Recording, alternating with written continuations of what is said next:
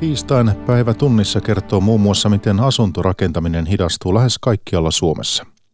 Turkista Euroopan unioniin tulevien turvapaikanhakijoiden määrä on jatkanut kasvuaan. Sopimukseton Brexit askarruttaa matkailuyrittäjiä Lapissa. Peliyhtiö Remedyn uuden pelin menestystä seurataan jännityksellä. Näiden aiheiden lisäksi keskustellaan poliisiin kohdistuvasta väkivallasta ja Porvoon ampumistapauksesta. Päivä tunnissa osunen kokoaa Mikko Jylhä. Hyvää iltaa.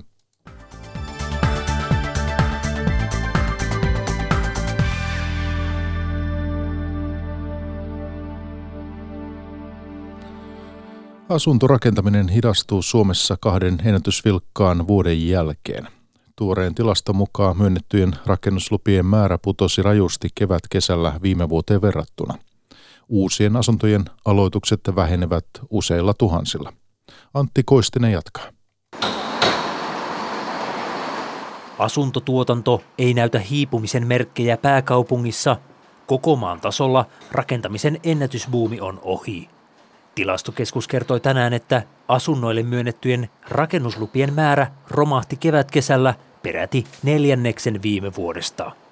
Rakennusteollisuus ry:n pääekonomisti Jouni Vihmo. Asuntorakentaminen hidastuu oikeastaan kaikkialla, tai lähes kaikkialla Suomessa. Näissä isoissa kasvukeskuksissa nähdään ehkä se isoin pudotus. Pääkaupunkiseudulla mennään vähän niin kuin vastavirtaan, että siellä kasvu edelleen jatkuu. Asuntorakentamisessa on painettu pari vuotta hurjaa tahtia. Soittokierrosalan suurimpiin yrityksiin kertoo, että edessä on paluu arkeen, romahdukseen yritykset eivät usko. Näin Y I T:n toimialajohtaja Antti Inkilä. Pari viime vuoden aikana ollaan oltu asuntorakentamisessa aika ennätystasoilla. Et Suomessa on aloitettu noin neljäkymmentäkuusituhatta asuntoa vuodessa ja, ja mä luulen, että pikkasen tilanne normalisoituu. Et jonkinnäköinen arvio on kai, että Suomessa semmoinen normaalitaso on noin kolmekymmentäviisituhatta asuntoa vuodessa ja ehkä taas palataan sille tasolle.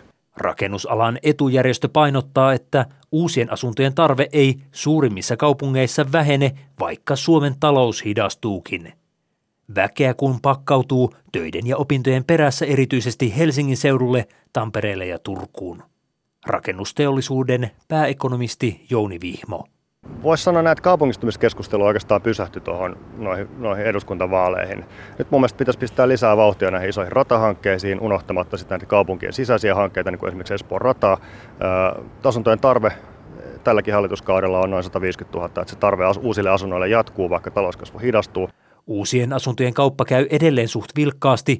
Iso siivu menee eläkeyhtiöiden kaltaisille isoille sijoittajille, jotka ostavat kokonaisia kerrostaloja vuokra-asunnoiksi. Turkista Euroopan unioniin tulevien turvapaikanhakijoiden määrä on jatkanut kasvuaan. Tämä näkyy myös Suomessa. Tänä vuonna heinäkuun loppuun mennessä kaksisataakuusikymmentä Turkin kansalaista on hakenut turvaa Suomesta. Bana şebeke havaalanında verdi benim pasaportu. Ben bakmadım hani korkuyla telaşla nasıl çıkacağım işte. Opettaja Gayet Menteşekabişen kertoo, kuinka hän lähti Turkista salakuljettajien hankkimalla passilla ja Schengen-viisumilla. Viisumi oli Suomen myöntämä, olettaen, että se oli aito.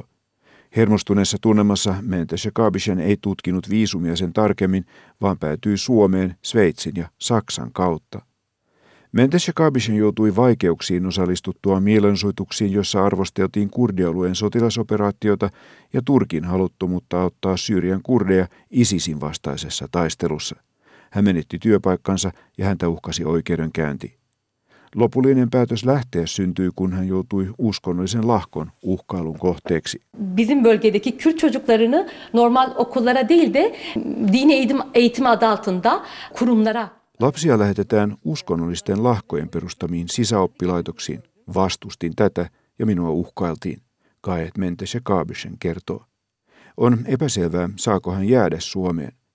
Kurditaustainen poliitikko Serhat Eskikurt puolestaan on jo saanut turvapaikan ja odottaa nyt puolisonsa ja kahden teini-ikäisen lapsensa pääsyä Suomeen. Kurdimielistä B D P-puoluetta edustava Eskikurt oli pienen Karachobanin kunnan toinen pormestari, kun hänet irrotettiin virastaan ja pidätettiin joulukuussa kaksituhattakuusitoista. Nedenini soracak olursanız Kürt kazanımlarına olan tahammülsüzlükten dolayı birincisi. Mielestäni kyse on siitä, että valtio ei siedä meidän kurdien edistyvän. Virallisena syynä syytteelle oli Kurdistanin työväenpuolueen P K K:n tukeminen. Suomesta vuosi sitten turvapaikan saanut Eskikurt sanoo.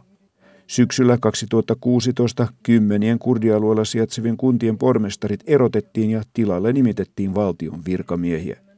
Eskikurtille vaaditaan Turkissa pitkää vankeusrangaistusta. Viime vuonna Suomesta haki turvapaikkaa noin kolmesataa Turkin kansalaista.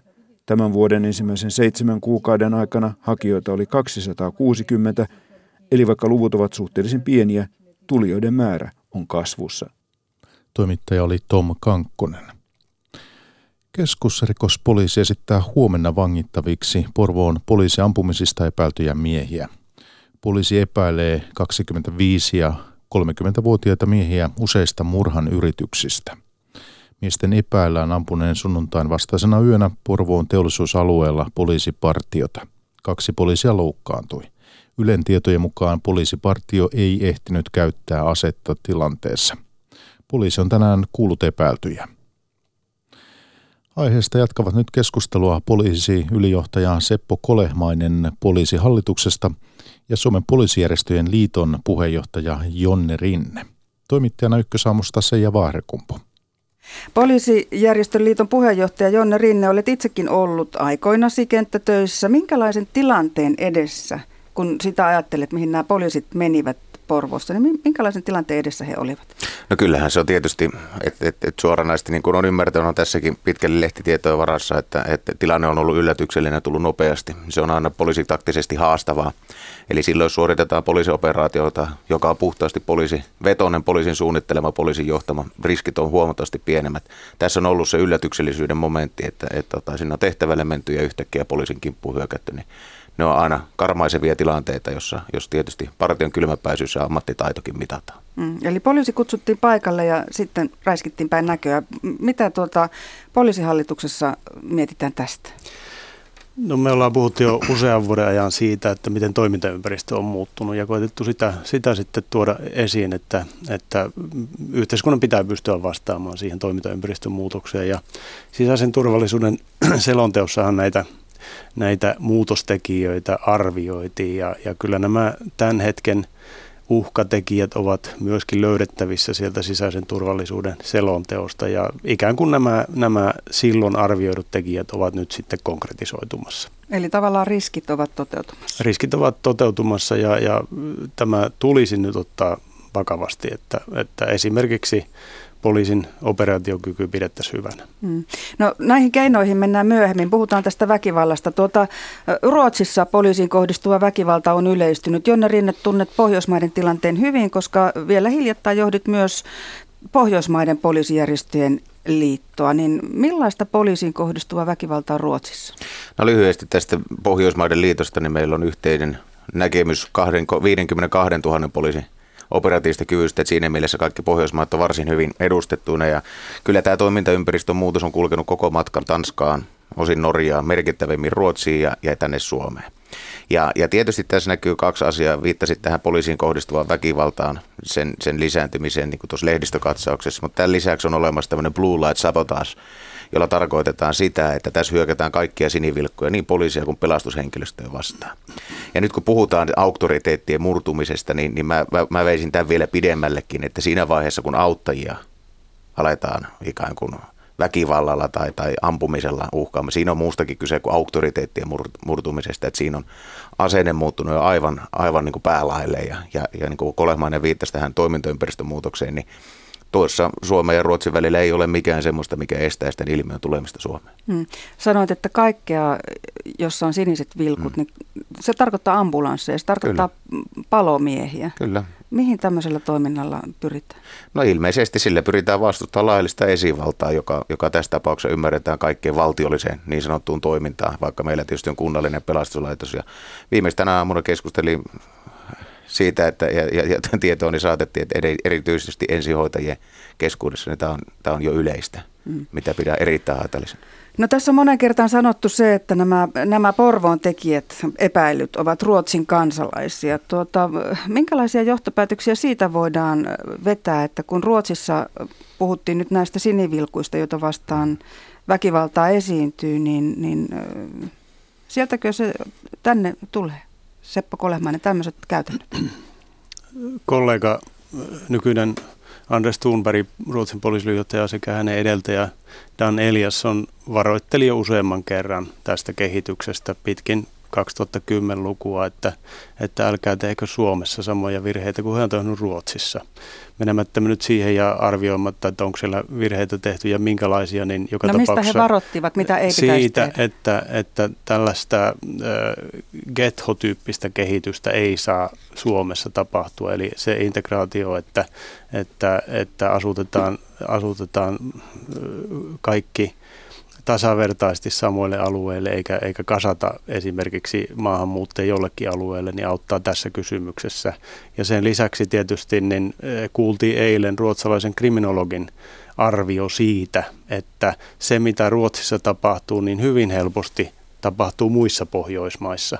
Ja tästä kehityksestä olen myöskin puhunut meidän päättäjille, että aina on se fraasi, että se mitä tapahtuu Ruotsissa on viiden vuoden aikajänteellä Suomessa, niin nyt se on konkretisoitumassa. Mm. No tämä poliisin operatiivinen kyky, niin miten se asettuu Suomen poliisin operatiivinen kyky verrattuna Ruotsin poliisin operatiiviseen kykyyn tai muihin Pohjoismaiden poliiseihin? No tietysti... keskinäinen vertailuhan on, on epäreilua, koska maat ovat sillä tavalla, esimerkiksi meidän koulutus on, on erilainen Suomessa kuin Ruotsissa. Ja, ja tota, en halua sitten, sitten kollegamaan ö, poliiseja arvioidakaan. Tärkeää on, että Suomen poliisi on laadukkaasti koulutettu, se on, se on hyvin varusteltu, ö, toimivaltuudet ovat kunnossa, varusteet ovat kunnossa ja lisäksi meitä on tarpeeksi paljon. Mm. Eli, eli keskityn ehdottomasti siihen, että meillä Suomessa on hyvä poliisi ja meillä on hyvä operaatiokyky. Mutta siellä ollaan jo tutumpia tämän poliisiin kohdistuvan väkivallan kanssa. Toivoisitko jotakin Ruotsin poliisista, mitä heillä on, niin myös Suomeen? No meillä viimeksi... Et ehkä tätä kokemusta välttämättä, mutta...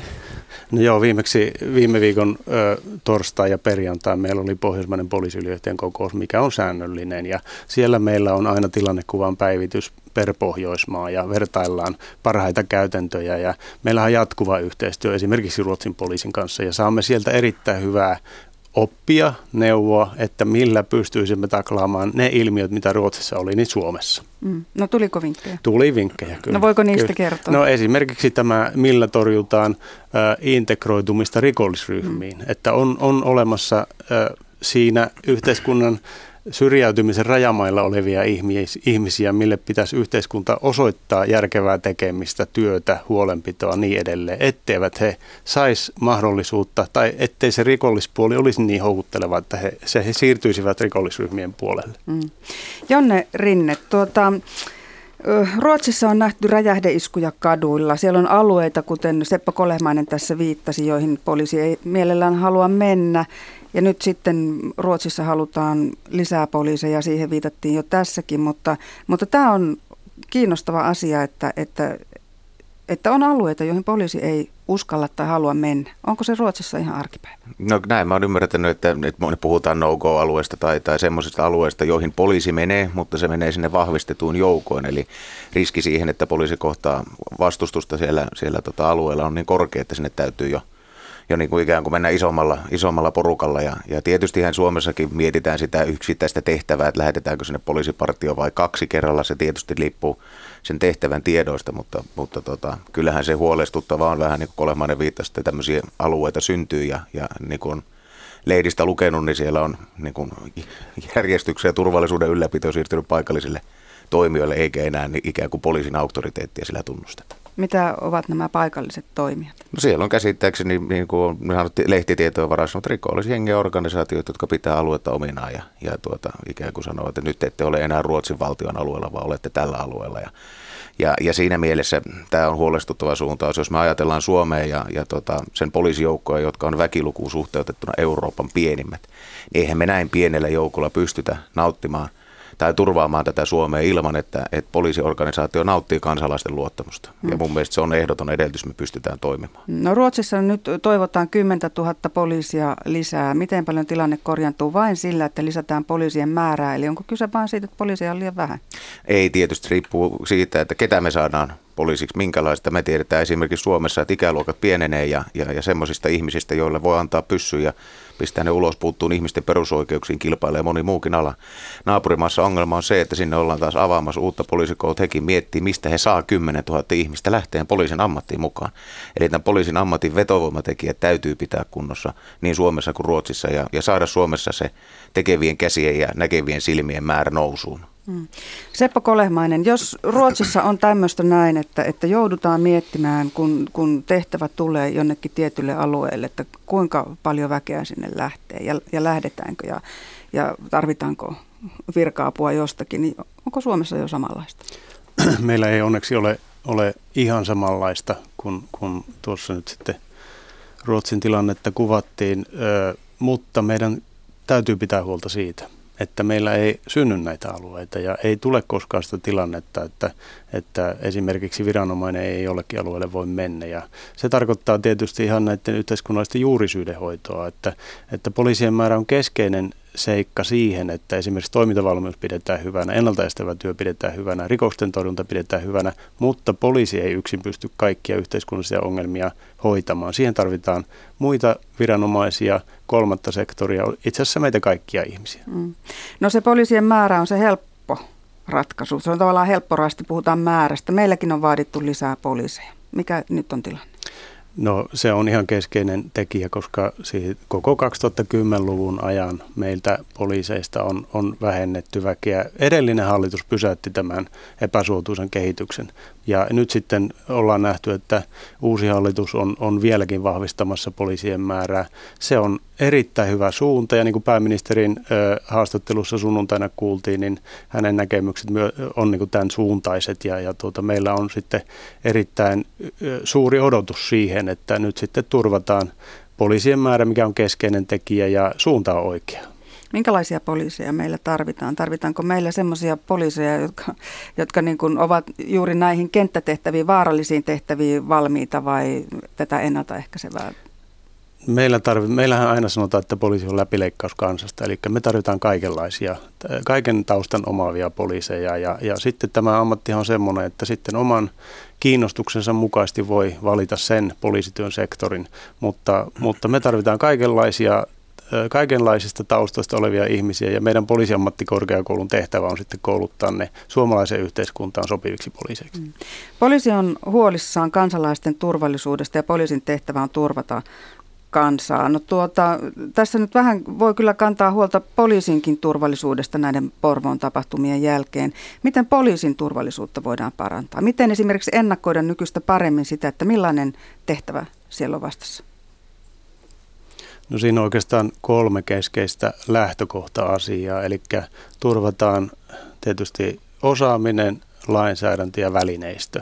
Ja tietysti siinä heti tulee tämä riittävä määrä, mutta että me olemme satsanneet niiden mahdollisuuksien mukaan, mitä meillä on ollut, esimerkiksi suojavälineisiin. Ja kyllähän nyt nähdään se, että, että on vaan välttämätöntä suojautua, että, että erittäin traumaattinen kokemus oli se Vihdin kaksituhattakuusitoista kesällä tapahtunut poliisisurma ja, ja ei meillä ole mahdollisuutta mitään muuta kuin parhaat mahdollinen, paras mahdollinen koulutus, parhaat mahdolliset suojavälineet meidän henkilöstölle. Hmm. Olisiko Suomessa jotakin annettavaa Ruotsille tältä puolelta?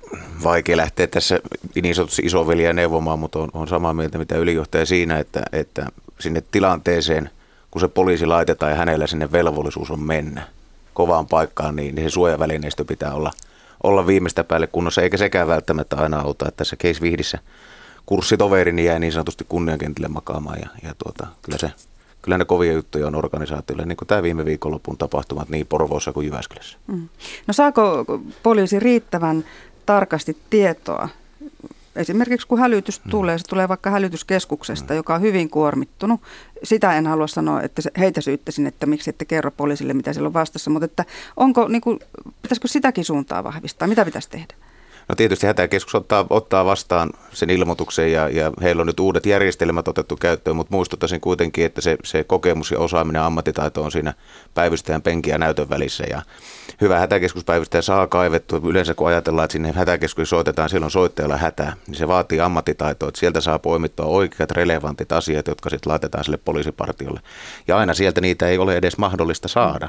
Mm. Mutta tota, kyllä tässäkin tämä päivystäjän ammattitaito ja, ja valitettavasti tämä työn kuormitus niin aiheuttaa myös meillä liitossa huolta. Mehän edustetaan myös hätäkeskusvirkailijoita. Mm. No tässä nimenomaisessa Porvoon tapauksessa lehtitietojen perusteella niin tämä soittaja oli ollut kiinnostava. Näin sanottiin. No varmaan turha kysyä, että millä tavoin vai? Kyllä turha kysyä. No mutta kysytään sitä, että miten tämä Porvoon tapaus, ampumistapaus vaikuttaa siihen, miten poliisi toimii jatkossa? Porvoon tapauksen jälkeen ja niin kuin kaikissa näissä vakavissa tapauksissa, niin tietysti on analyysin aika sitten, kun meillä on tarkasti tiedossa, että mitä siellä on tapahtunut. Ja niin kuin aina, niin analysoimme sitten, että onko jotain kehitettävää toimintamalleissa, vaikkapa taustatietojen selvittelystä tai jossakin muussa asiassa. Ja aina nämä analysoidaan perusteellisesti ja sitten tarvittaessa vaikkapa lainsäädäntömuutoksia esitetään. Suomessa luotto poliisiin on ollut perinteisesti korkea. Miten se näkyy tällä hetkellä suhtautumisessa poliisiin? No poliisi saa apua silloin, kun poliisi sitä pyytää esimerkiksi. Eli, eli me koetaan, että Suomessa on kansanpoliisi, eli poliisi on kansalaisia varten ja, ja ikään kuin auttaa heitä heidän asioissaan. Ja tämän takia mä pidän tärkeänä sitä, että nämä poliisin resurssit turvataan, ei pelkästään sen takia, että erityistilanteesta selvitään, vaan että kansalaiset poliisin apua tarvitessaan saa sitä niin hälytys- ja valvonta ja puolella kuin sitten tietysti rikostutkinnassa, kun he joutuu rikoksen uhriksi. Vain tällä tavoin me pystytään pitämään se luottamus riittävän korkealla ja menestymään näinkin pienillä resursseilla.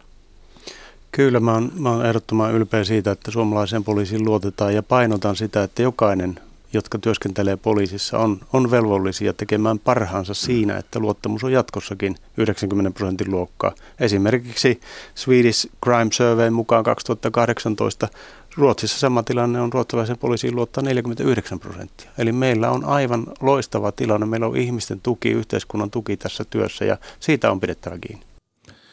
Sanoi poliisiylijohtaja Seppo Kolehmainen poliisihallituksesta. Hänen lisäkseen haastateltavana oli Suomen poliisijärjestöjen liiton puheenjohtaja Jonne Rinne ja toimittajana puolestaan Seija Vaaherkumpu. Jatketaan sitten aiheessa eteenpäin tässä päivätunnissa osuudessa. Saksassa hallituksessa istuva sosiaalidemokraattinen puolue S P D ehdottaa varallisuusveron palauttamista. Demaripuolue kohdistaisi veron Saksan monimiljonääreihin. Uudet verotulot puolue käyttäisi julkisiin investointeihin. Etwa fünfundvierzig Familien in Deutschland besitzen so viel Vermögen wie fünfzig Prozent der Bundesbürger. neljäkymmentäviisi rikkainta perhettä omistaa saman verran kuin viisikymmentä prosenttia kansasta, sanoo demaripuolueen väliaikainen puheenjohtaja Torsten Schäfer-Kümpel saksalaiskanavan haastattelussa. Hän haluaa nyt palauttaa Saksaan varallisuusveron. Tuoreen demariehdotuksen mukaan uusi vero kohdistuisi vain monimiljonääreihin ja verottaisi heidän eri muodoissa olevaa omaisuuttaan. Puolue laskee, että vero toisi jopa kymmenen miljardia vuodessa lisää julkisiin investointeihin. Saksalaisdemarit kulkevat nyt vastavirtaan, sillä takavuosina moni länsimaa, Suomi mukaan lukien, on luopunut varallisuusverosta. Elinkeinoelämän tutkimuslaitoksen tutkimusjohtaja Niku Määttänen.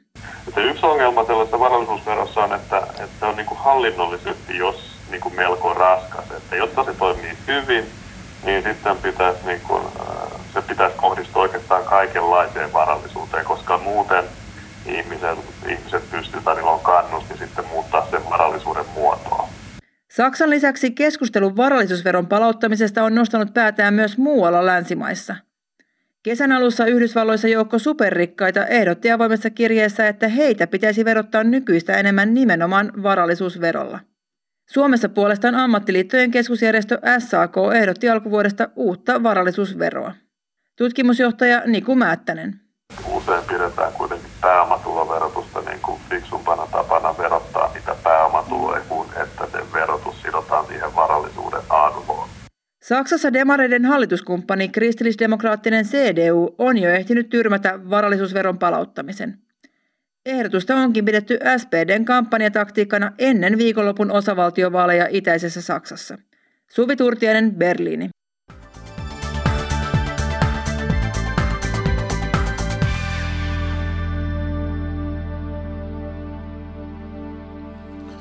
Lapissa valmistaudutaan talven matkailukauteen poikkeuksellisissa tunnelmissa.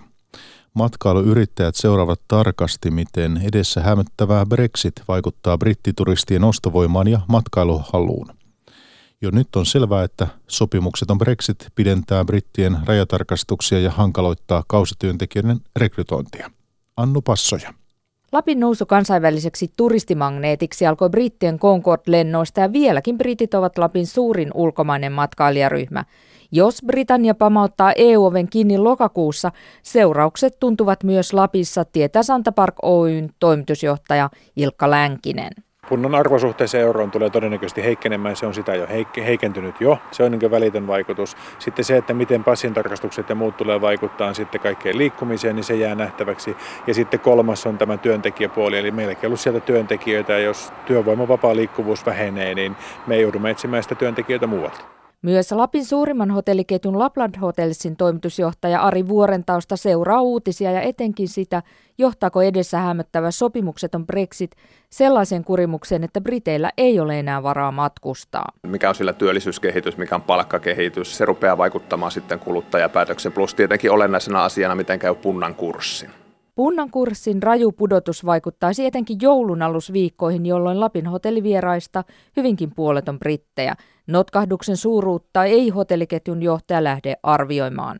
Ei me pystytä sitä rehellisyyden nimissä oikeastaan arvioimaan millään tavalla, että tässä ei voi muuta kuin odottaa ja katsoa mitä tapahtuu.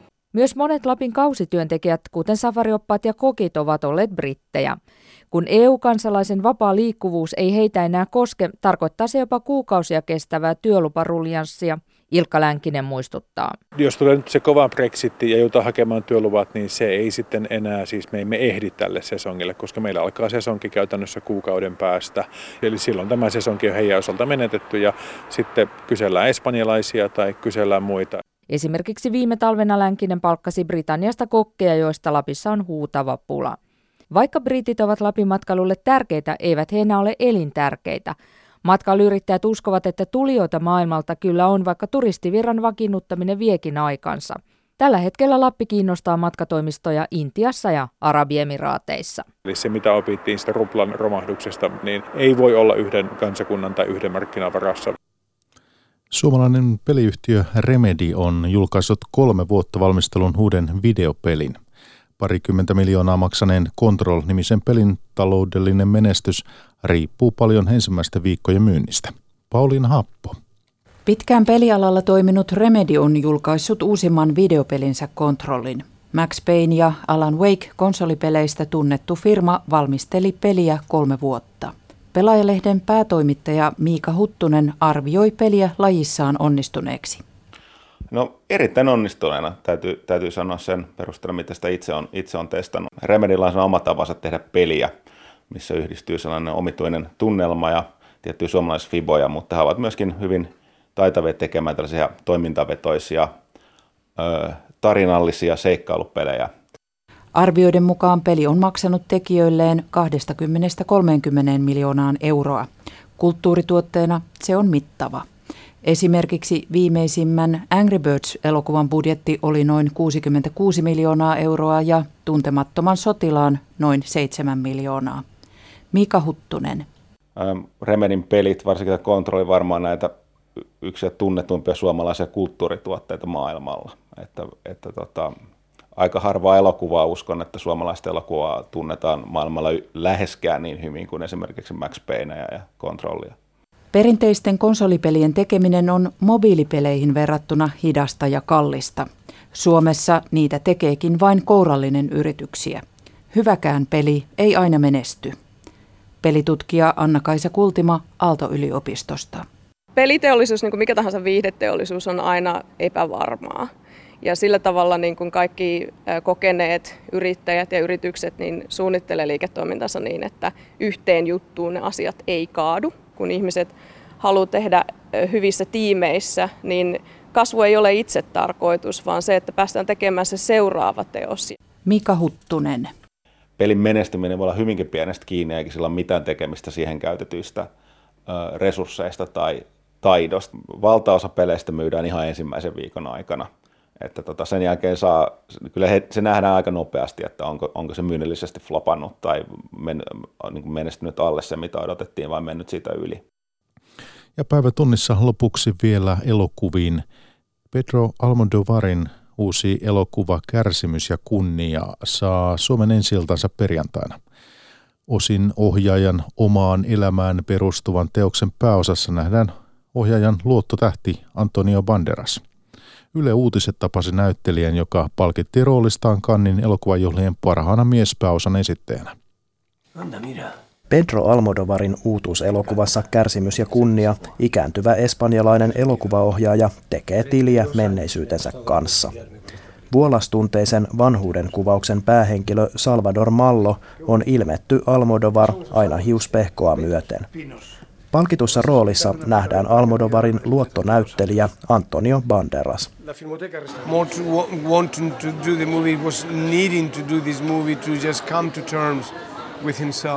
Almodovar ei pelkästään halunnut tehdä tätä elokuvaa, hän tarvitsi sitä selvittääkseen asioita. Hänen täytyi tehdä tiliä perheensä, rakastettujensa, näyttelijöidensä, elokuviensa ja itsensä kanssa, Banderas sanoo. Antonio Banderasin urasta näyttelijänä on mahdoton puhua mainitsematta Almodovarin elokuvia. Juuri rohkeat roolit ohjaajan kahdeksankymmentäluvun teoksissa tekivät näyttelijästä tähden. Ne mahdollistivat harppauksen Hollywoodiin, missä Banderas on uurtanut uraa yhtenä ensimmäisistä isoihin rooleihin palkatuista latinonäyttelijöistä. Tähden ansioluettelosta löytyy vakavaa draamaa, toimintarooleja ja naamiosankari Zorro. Alku oli erilaista. Espanjassa työskentelimme vaiston varassa. Almodovar oli intuitiivinen ohjaaja ja minä intuitiivinen näyttelijä. Se oli kuin rockbändi. Voisi sanoa, että opimme soittamaan kitaraa yhdessä. Almodovar oikeastaan loukkaantui minulle, kun lähdin Yhdysvaltoihin.